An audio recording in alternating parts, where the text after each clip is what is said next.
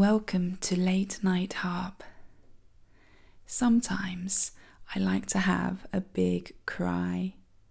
I like to be on my own and let the tears fall and just weep. And I weep so that I can release the things that are trapped inside that are holding me back or making me worried. And through it, I get a healing, I get a strength, and it's cathartic for me.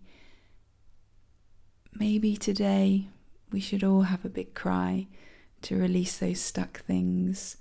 And it's okay, it's a safe space here. It's a space where it's gentle and held, and we're all here looking after each other through the musical melodies.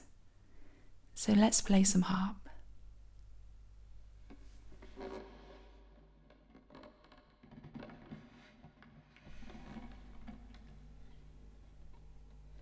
Home is behind